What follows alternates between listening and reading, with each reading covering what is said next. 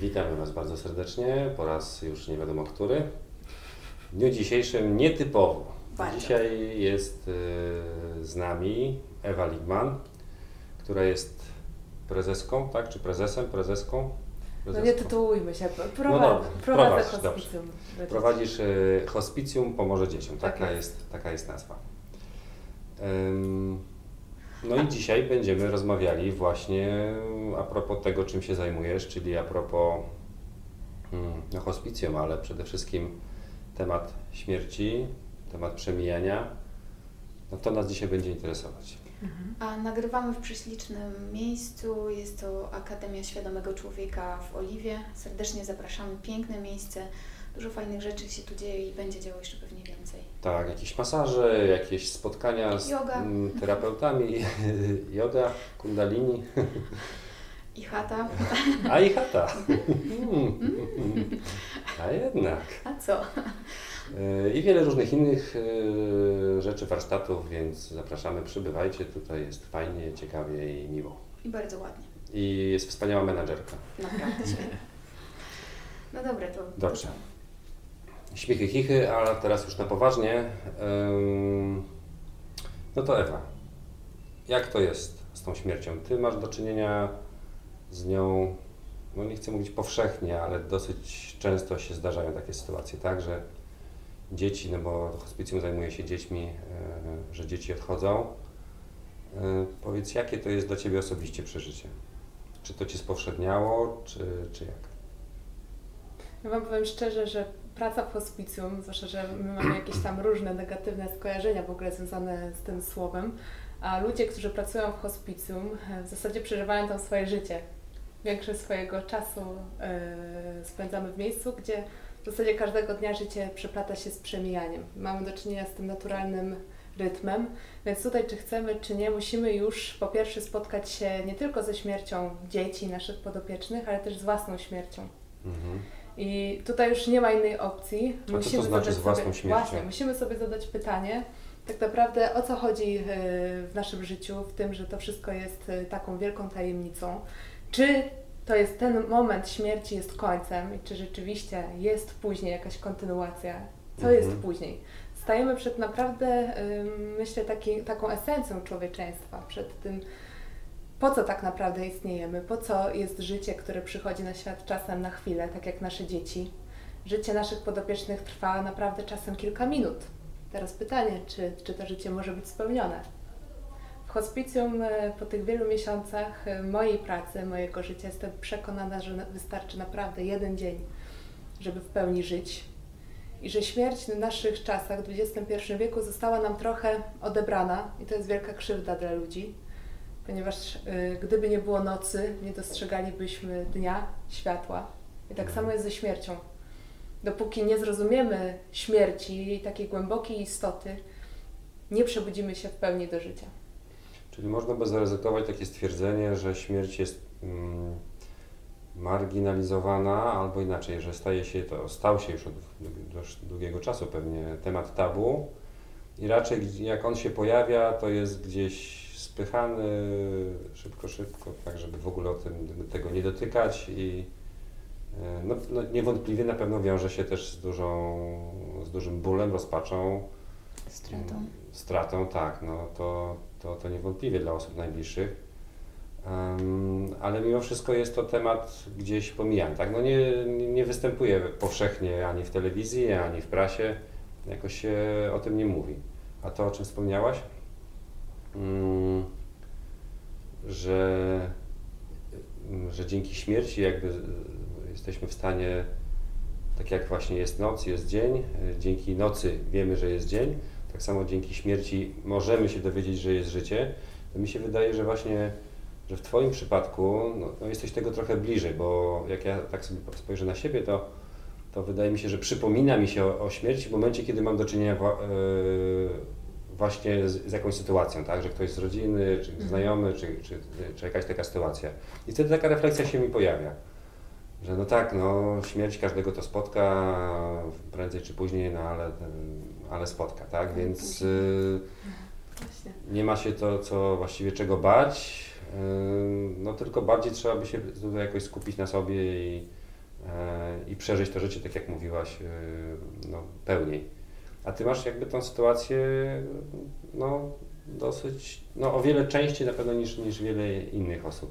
Czy to jest tak, że to są za każdym razem dla Ciebie takie, tak mówię bardziej w takim mhm. aspekcie osobistym, tak? No, nie mówię o takiej, wiesz, e, podejściu bardziej społecznym, tak, że e, no w ogóle roli hospicjum i tak dalej, tylko chodzi o, o twoje, twoje takie indywidualne, jak to, jak to odbierasz. Czy to jest dla Ciebie taka, taki, takie coś, co Ci przypomina za każdym razem, taka sytuacja, kiedy podopieczny kolejny odchodzi, czy, czy masz tak właśnie, że mówisz, kurde, w takim razie chcę bardziej żyć, głębiej, mhm. mocniej?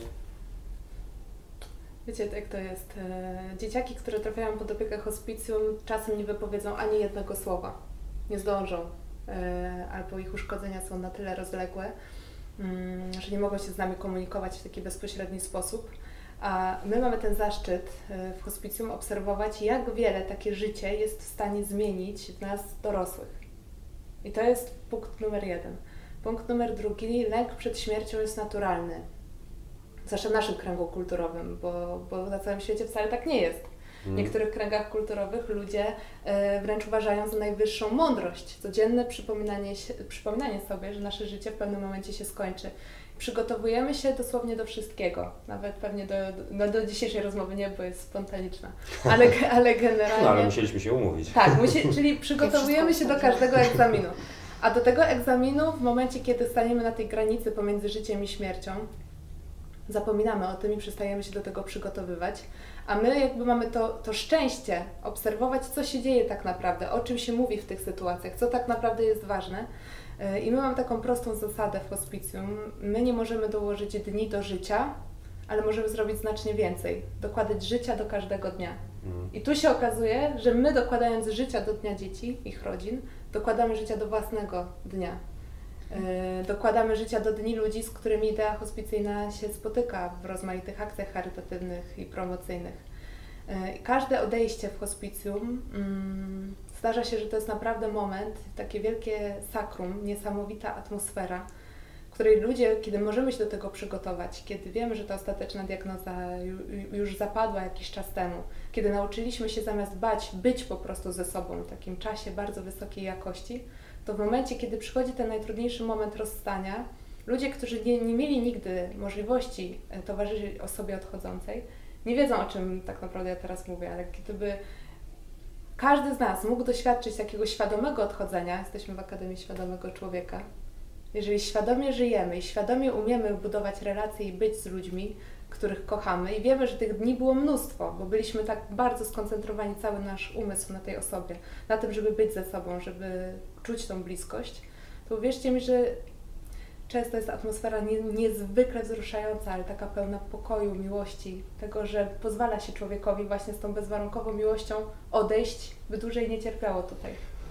A powiedz tak z Twojego doświadczenia, jak obserwujesz właśnie te wiele różnych sytuacji, jak to jest? Czy naprawdę tak jest, że mm, no nie wiem, opiekunowie, rodzice, którzy są z tym dzieckiem, które już ma no, jakąś tam diagnozę, czy wręcz prawie że wyrok, czy oni naprawdę, hmm, czy to jest tak, że powiedzmy, nie wiem, dalej walczą, dalej próbują i są jakoś, wiesz, zafiksowani na celu, żeby osiągnąć, żeby dziecko wyzdrowiało i tak dalej, czy naprawdę występuje taki rodzaj pogodzenia i wtedy właśnie ten rodzaj, o czym wspominałaś, takiego no, pogłębienia relacji, bycia ze sobą, uwagi na, na drugiego człowieka, czy to jest y, jak, no nie wiem, powszechniejsze, czy tak właśnie jest, czy jednak w tą drugą stronę? Ja myślę, że człowiek jest taką konstrukcją i to dotyczy każdego kryzysu, każdej straty w życiu każdego z nas, że najpierw musimy się wręcz bardzo intensywnie przewalić przez wszystkie negatywne emocje, które są w człowieku, przez mhm. wstyd, poczucie winy, strach, żal, niezrozumienie, złość. Rodzice będą walczyć do ostatnich chwil o swoje dziecko. Ale w pewnym momencie, kiedy wiemy, że już tak naprawdę współczesna medycyna nie zna ratunku, że jedyne co my możemy zrobić, to jest taki kluczowy moment – Jedyne, co my możemy zrobić, ale właśnie z miłości do dziecka, to pozwolić mu odejść, ale w warunkach domowych, tak jak właśnie hospicjum domowe dojeżdża w promieniu 100 km od Gdańska. Muszę wyjść poza swoje te słabości, ponad e, swo, swoją tęsknotę, ponad e, to swoje przywiązanie, bo przecież jak umiera dziecko, umiera cząstka nas. Mhm. Więc to musi być taki rodzaj czystej, już bezwarunkowej miłości, która rzeczywiście ponad własne ego jest w stanie się zbić i pozwolić dziecku odejść. I my, nasza rola takich towarzyszy świadomego umierania jest taka, żeby nikogo nie kopać, nie popychać, bo każdy ma swoje tempo. Zobaczcie, jak płaczemy, to w zasadzie y, poduszka, y, która nic nie mówi, jest najskuteczniejsza i przynosi ulgę. I to o to też chodzi, że jak jesteśmy lekarzem, pielęgniarką w hospicjum, to przede wszystkim y, nasze zadanie jest takie poczucie bezpieczeństwa dać ludziom, żeby nie bolało fizycznie, ale oczywiście wiemy, że człowiek nie tylko składa się z ciała, ale też z duszy, z ducha. Jest to wsparcie psychologiczne, duchowe, ale takie właśnie jak ta poduszka, że ja potrafię być z człowiekiem dokładnie w tym etapie jego dojścia gdzieś tam e, do tej wyższej miłości, żeby nic nie przyspieszać, żeby akceptować, rozumieć i po prostu dawać sygnały, że nie jest ten człowiek sam w tym wszystkim. Mhm. Ja tak sobie myślę, że to jest w ogóle piękne, co mówisz, ale też pamiętam parę odejść jakby w moim życiu i jak bardzo na przykład y, to, co się działo tam, to było wypieranie właściwie całego tego bólu.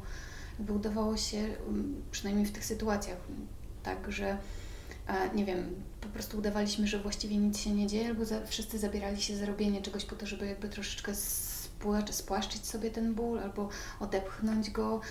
Um, I tak sobie myślę, że to, to jest super trudne, jeśli chodzi o takich rodziców, zwłaszcza rodziców, którzy no, widzą to dziecko, które właściwie no, ginie im w oczach i, i ciągle zastanawiam się, jak naprawdę, do, jak, jak stworzyć taki moment, jak to robicie tak na dobrą sprawę, żeby stworzyć taki moment, żeby oni mogli w tej chwili pobyć z tym dzieckiem, a nie cały czas mieć w głowie to, że to jest taka straszna trauma i jakby odpychać ten moment. Na pewno rodzice, którzy trafiają pod opiekę hospicjum, trafiają już w momencie jakiejś tam dłuższej hospitalizacji bardzo często, już po etapie mhm.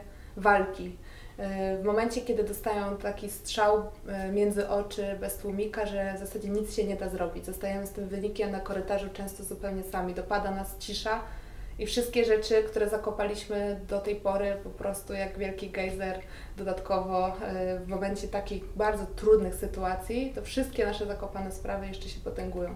Więc to jest trudne naprawdę z wielu stron, żeby w tej sytuacji wkroczyć e, jako zespół hospicjum do tej konkretnej sytuacji, bo każda jest zupełnie inna. Mhm. Relacje są zupełnie inne, ludzie mają zupełnie inne doświadczenie ze śmiercią i z przemijaniem. Każdy ma nadzieję do ostatniej chwili, tylko pytanie właśnie na co mamy nadzieję. Ludzie, którzy mają gdzieś tam mocno ugruntowane sprawy duchowe, jest im dużo łatwiej na pewno, ponieważ mhm. wiedzą, mają takie doświadczalne przekonanie, że życie w momencie śmierci się nie kończy. Mhm. I mm, nawet jeżeli w momencie, kiedy jest jeszcze ten etap tak, takiej walki, poszukiwania tego niezrozumienia, kiedy udaje się właśnie, kiedy wpada zespół hospicjum naprawdę ludzi, którzy mają taką autentyczną pogodę ducha w sobie, którzy pokazują, że słuchajcie, to nie jest tak, że to życie się właśnie skończyło. Bo my często już słysząc diagnozę zabijamy sami mhm. siebie. Często y, sami wiecie, pewnie słyszeliście o historiach, kiedy dowiadujemy się o nieuleczalnej diagnozie, dopiero wtedy nabieramy odwagi do pewnych rzeczy. Rzucamy pracę, w której się dusiliśmy od dawna, zaczynamy dopiero układać jakby mhm. do tego stopnia zostaliśmy tak mocno przygnieceni, że już została sama prawda o nas, jakby serce się złamało na tyle, że się w końcu otworzyło i to są naprawdę kluczowe momenty. I to nie, absolutnie nie, nie jest tak, że od razu y, wszystkie negatywne emocje z nas schodzą. Mhm. Ale na pewno dochodzi taki moment, kiedy mamy to poczucie bezpieczeństwa, że jest ekipa, która 24 godziny na dobę czuwa nad bólem fizycznym, jest osoba duchowna, są psychologowie, którzy czuwają też nad rodzeństwem, nad rodzicami, więc tutaj holistycznie patrzymy nie tylko na pacjenta, ale na całe jego otoczenie. I też nie, nie tylko do momentu śmierci, ale też w okresie żałoby. Mhm. Też stwarzamy przestrzeń ludziom, że mogli się spotykać z osobami, które przechodzą przez podobne doświadczenia. Więc to wszystko, takie właśnie całościowe, holistyczne podejście sprawia, że w pewnym momencie my nabieramy wewnętrznej odwagi do tego, żeby napełnić się tą taką miłością, żeby nam czas nie przeciekał przez palce.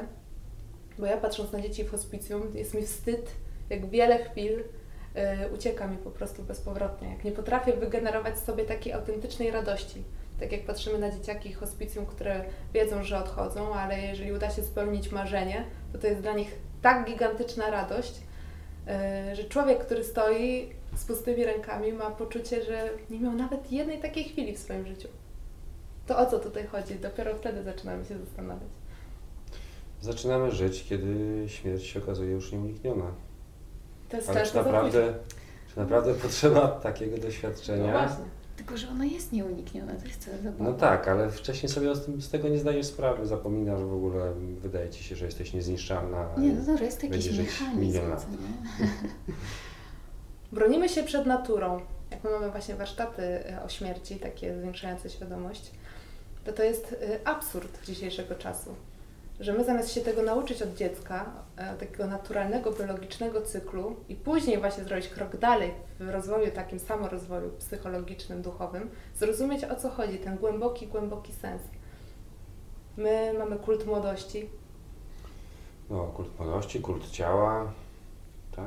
a trzeba się mocno zadomowić w ciele, żeby później świadomie go opuścić. A my zamiast się rozgościć w swoim ciele, szukamy wszędzie niedoskonałości.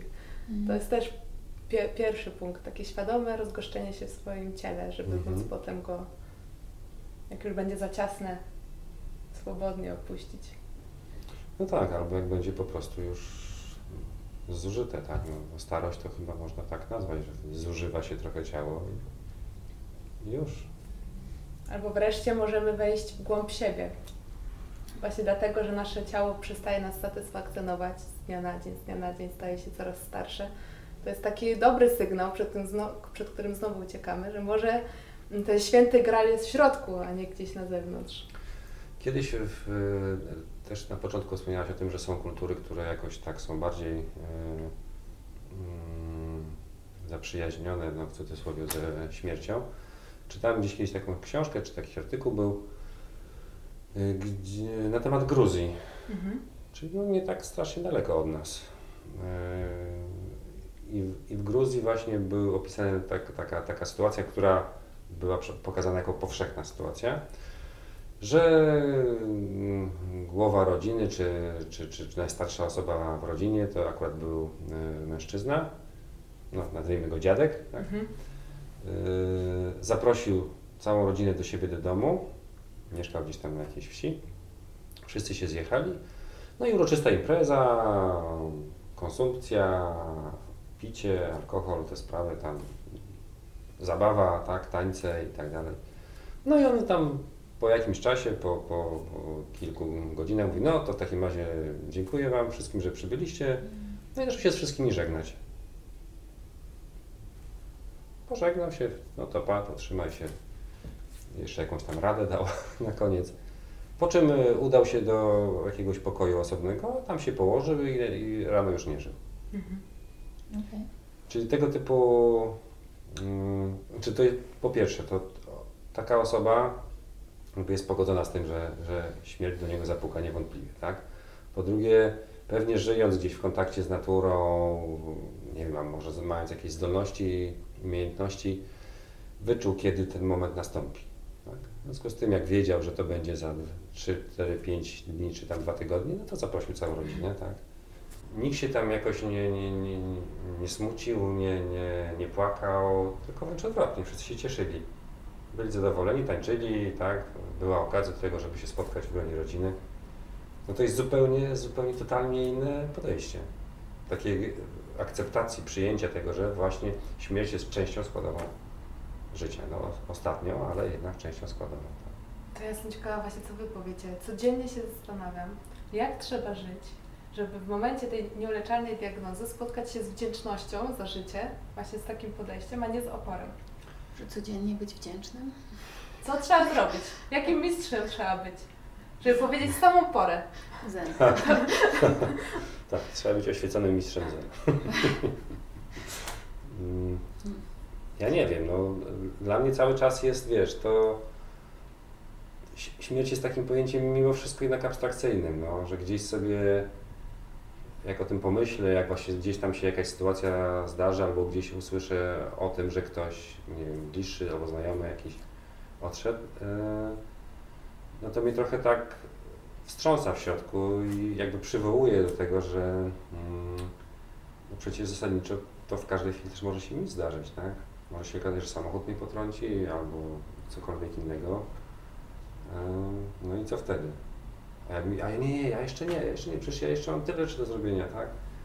Tyle jeszcze koncepcji do zrealizowania, jeszcze przecież dzieci małe, jeszcze to, jeszcze tamto, jeszcze coś tam. Okej, ja mam trochę inaczej z kolei. Mhm. Ja, ja mam tak, że e, nie też jestem przygotowana jakoś na to, bo się nie czuję przygotowana na śmierć, nie wiem, czy można być ogólnie, ale ja mam takie poczucie, że ja mam, żyję w taki sposób, że jakby, no jeśli ona nastąpi, to okej. Tak samo mam, ja mam doświadczenie może też z chorobą taką, gdzie przeszłam przez jakby cały etap godzenia się z tym, że, że jednak nie jestem już taka fajna, jak byłam. E, I, I mam takie poczucie, że gdybym miała jakąś kolejną taką diagnozę, to po prostu po raz kolejny musiałabym przejść przez ten cały etap i się pogodzić i stwierdzić, że no, jest fajnie tak jak jest, no i jeśli to się skończy teraz, to się po prostu skończy. Natomiast dla mnie jest dużo ciężej radzić sobie z czyimś odejściem z kolei. Na początku tego roku odszedł taki mój bardzo dobry znajomy, e, miał wylew, zdaje się. I to było dla mnie bardzo trudne przeżycie, w, w sensie takim, że przepłakałam ileś tam czasu. My się długo nie widzieliśmy, jakby dla mnie to był szok taki, no bo w sumie był młody, no miał, nie wiem, niecałe 40 lat i e, no i to bolało po prostu i wtedy nie, nie bałam się tego, że to mi może się przydarzyć. Na przykład ja nie mam czegoś takiego, że mam jeszcze do zrobienia ileś tam rzeczy w życiu. No jak zrobię, to zrobię, jak nie, to nie, trudno. Ale mam z kolei tak, że jakby to, to, to, ten moment rozstania się z kimś, powiedzenia sobie tego, że okej, ten ktoś odszedł, ja już go nigdy więcej nie zobaczę, że jakby nie pogadam, nie pójdziemy na spacer, czy cokolwiek innego, to jest dla mnie trudne na przykład. Tylko, że tego kogoś już nie będzie i ja już nie jestem w stanie z nim nawiązać takiej relacji, jaką miałam do teraz. No, ja tak mam, jak sobie pomyślę o rodzicach. Na przykład. No jakoś tak ciężko mi ogarnąć ten temat. No, jak pomyślę, że miałoby ich nie być. No mają już swoje lata, tak? I życzę oczywiście im zdrowia jak najdłużej, ale no nie, niewątpliwie zbliżamy się milowymi krokami do tego, że w którymś momencie ich zabraknie. I na razie jest to temat dla mnie nie do ogarnięcia. Mam nadzieję, że po takich właśnie rozmowach ludzie, jak znowu sobie przypomną, no to jak pojedziemy na wizytę do takich osób, no to to będzie absolutnie telefon będzie wyłączony, bo to będzie chociaż godzina, ale taka naprawdę godzina, że będziemy ze sobą.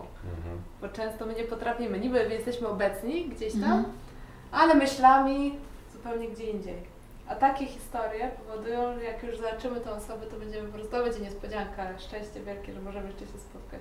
Mhm. Wiesz co, wspominałaś o tym, że, że w którymś tam momencie ten kontakt staje się bardzo bliski taki bardzo prawdziwy, tak jak już ten moment śmierci jest Mhm. blisko. I ja też czegoś takiego doświadczyłem, jak moja była teściowa y, umierała na raka. No przyznam się szczerze, że też nie za bardzo wiedziałem jak się zachować, jakoś mi to było tak strasznie niewygodnie, gdzieś też to spychałem ten temat y, właśnie bliskości tej śmierci, no to było dla mnie ciężkie, trudne i nie wiedziałem jak się w ogóle w tym odnaleźć. No ale któregoś tam dnia, już teraz pamiętam, jakieś 2-3 dni przed jej śmiercią pojechałem do niej wraz z moją byłą żoną.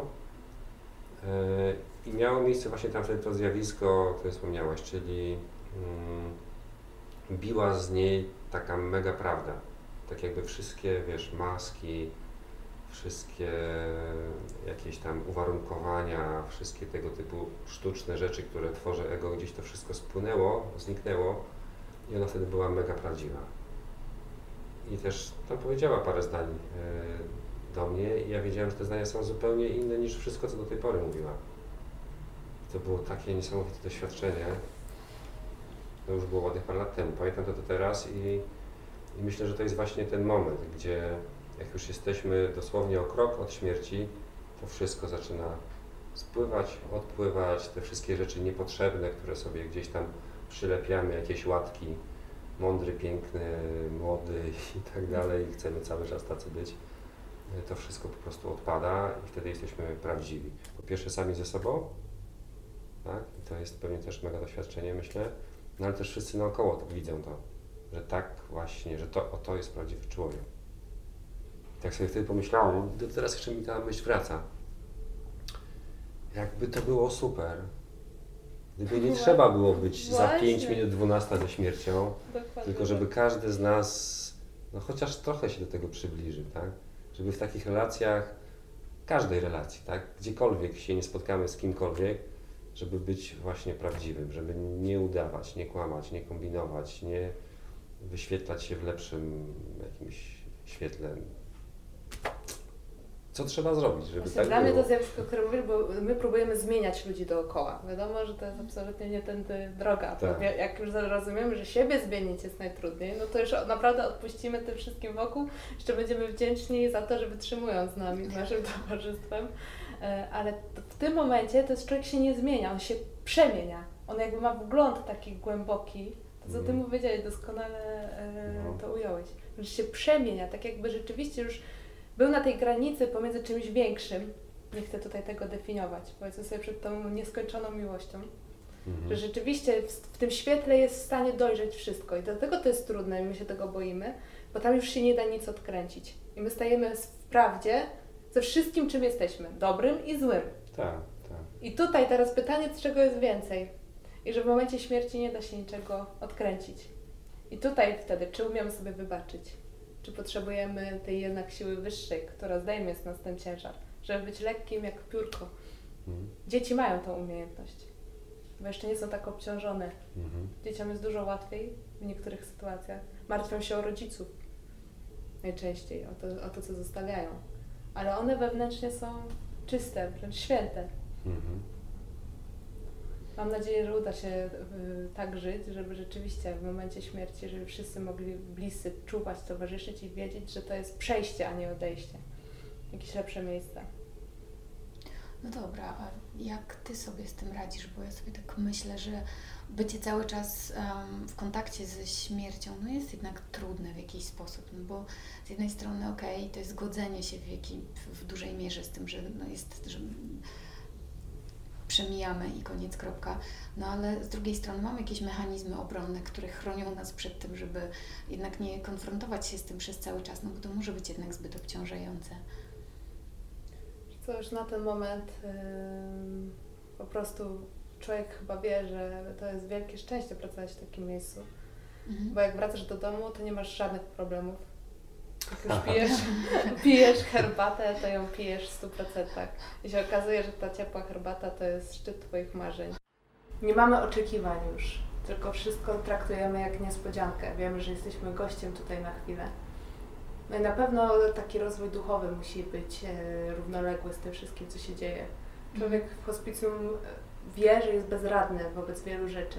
Jeżeli spotkamy się z tą bezradnością, mm, no to już wiemy, że musi być jakaś siła wyższa. Jeżeli temu zaufamy, no to na pewno przychodzą siły e, w nieskończonych ilościach. To może w takim razie rozwiązaniem tego, żeby ludzie byli bardziej prawdziwi, otwarci, mm, bliżej śmierci też poniekąd, byłoby na przykład mm, przymusowe praktyki w hospicjum jakieś. Albo Nie chociaż wiem. warsztaty, no wiesz, no nie od razu Tak, no, tak żartuję każdy oczywiście cudzysłowie. przygotowany na to, żeby... Tak, no ale byłoby to pewne, tak mi się wydaje, że no nie wiem, rozwiązanie, no ale mm, no nie wiem, może by to w jakiś sposób wpływało na, na ludzi, no, wstrząsało nimi, czy, czy powodowało właśnie jakąś transformację, przemianę. Mogłoby tak być. Zwłaszcza, że to jest naprawdę z praktycznego punktu widzenia korzystne dla nas wszystkich, ponieważ ja zanim się zaczęłam tymi, z tymi tematami mierzyć, no to dzień po dniu po prostu stres od rana, nie wiadomo o co, już Mhm. po prostu cała ta gonitwa myśli, już nic się nie wydarzyło, a już w zasadzie jestem zmęczona y, na starcie. Y, I to nieradzenie sobie z emocjami i tak dalej, to właśnie wieczne scenariusze na przyszłość, co się może wydarzyć, rozpamiętywanie przyszłości. To jest dopiero często, dla mnie no, dzieci z hospicjum to są najwięksi duchowi przewodnicy, nauczyciele, którzy pokazują, że już po prostu możemy korzystać z różnych technik samorozwoju, ale jeżeli nie skonfrontujemy się ze śmiercią, no to jednak ta ostatnia cząstka gdzieś tam głęboko tego naszego ego, która nas zniewala, która zabiera nam radość życia. Mhm. Bo ile z nas po prostu potrafi cieszyć się każdego dnia, cokolwiek dzień przyniesie? Przecież to jest wielka sztuka. Tego nie No. umiemy.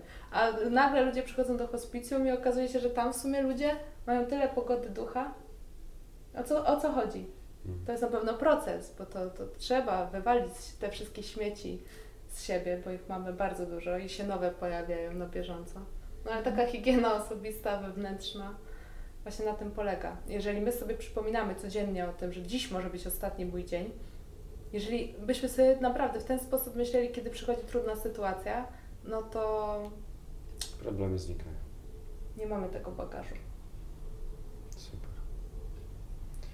E, Wiesz co, myślę, że moglibyśmy tutaj wspomnieć o tej akcji, którą e, robicie w hospicjum. No, my jesteśmy dobrej myśli, że jednak będzie nas sporo osób oglądać. Może ktoś by się zdecydował. Mianowicie nazywa się to 1000... 12,5 tysiąca aniołów. 12,5 tysiąca, sorry, 12,5 tysiąca aniołów. To Mhm. może powiedz parę słów na ten temat. Y, Hospicjum przez 3 lata nie miało żadnego dofinansowania ze środków publicznych i musieliśmy 100 tysięcy złotych na miesiąc pozyskiwać z datków.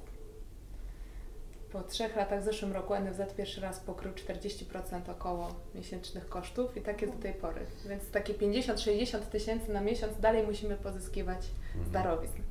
I to była taka akcja, e, 12,5 tysiąca aniołów. Aniołem stawała się osoba, która podarowała w symbolicznym geście zaledwie 8 zł miesięcznie. Taką cykliczną wpłatę 8 zł, bo to jest u nas koszt jednej godziny tej kompleksowej opieki medycznej, psychologicznej, duchowej. Anioł to jest właśnie taka postać już pomiędzy niebem i ziemią. To nie tylko nasi podopieczni, e, którzy gdzieś tam e, czuwają nad nami już z góry, ale to jest aniołem może się znać, stać każdy już tutaj na ziemi, e, czyli być świadomym tego, że jesteśmy tutaj na chwilę i warto, żebyśmy się przemieniali w te lepsze istoty każdego dnia. Zwłaszcza, że naprawdę prowadzimy liczne spotkania też w więzieniach i więźniowie potrafią stawiać stałe przelewy pod hasłem zostać aniołem w tym symbolicznym geście. I to pokazuje, że rzeczywiście nawet jeżeli mamy bardzo duże obciążenia z przeszłości, no to jeżeli spotkamy się właśnie z tą śmiercią, i nie będziemy obojętni w takim tym prostym geście, mm, możemy robić wielkie rzeczy w mały sposób. Super. Słuchaj, a tak technicznie, co trzeba zrobić? Wejść na naszą stronę pomożedzieciom.pl albo Facebooka Hospicjum Pomoże Dzieciom i tam już anielskie informacje Są zaleją. zawarte. Tak, Tak. Wtedy wystarczy tylko ustawić 8 miesięczne, zł na miesiąc, takie piwo zlecenie. Mhm. E, albo czekolada większa. Piwo? Tak, za 8 ziko. Czekolada. Taka w barze, piwo w barze. No dobrze, to cóż. No to co? Dziękujemy Ci bardzo serdecznie, że Bardzo. zawitałaś u nas. Jestem Em, bardzo wdzięczna. Wydaje mi się, że ta rozmowa była ważna, na luzie, ale bardzo ważna. E, Więc dziękujemy Wam, Ania Pieculko Paweł Kudra. i Ewa Ligman. Dziękuję bardzo. E, Oglądajcie nas zwyczajowo na Facebooku, ważne rozmowy na luzie i na YouTubie. YouTube też. To pa. Pa.